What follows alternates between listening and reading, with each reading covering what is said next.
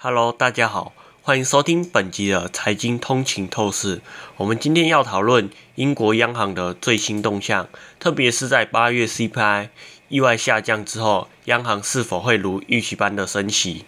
在八月，英国的消费者物价指数 CPI 年增率从七月的六点八帕降至六点七帕，这个数据低于市场的预测，并对美国央行的利率决定产生了影响。市场预期央行将于周四升息二十五个基点，使利率达到五点五帕，这将是自二零零七年的十二月以来的最高水准。然而，八月的 CPI 数据的意外下降，引发了市场中的不确定性。巴克莱分析师表示，这一下降将使英国央行的利率决策变得一半一半。尽管如此，他们仍然看好央行升息二十五个基点的可能性。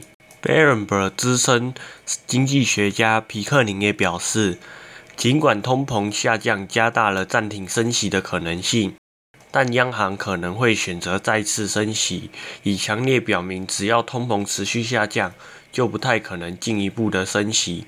他指出，尽管核心通膨下降，但物价压力仍高于央行的两 percent 的目标。总体来说，英国央行在通膨回归现实和英国陷入经济衰退之间必须保持平衡。尽管经济数据不尽如人意，但通膨压力仍然存在。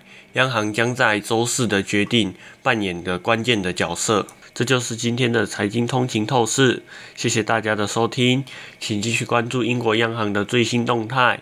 我们将在未来节目中继续为您带来最新的财经资讯。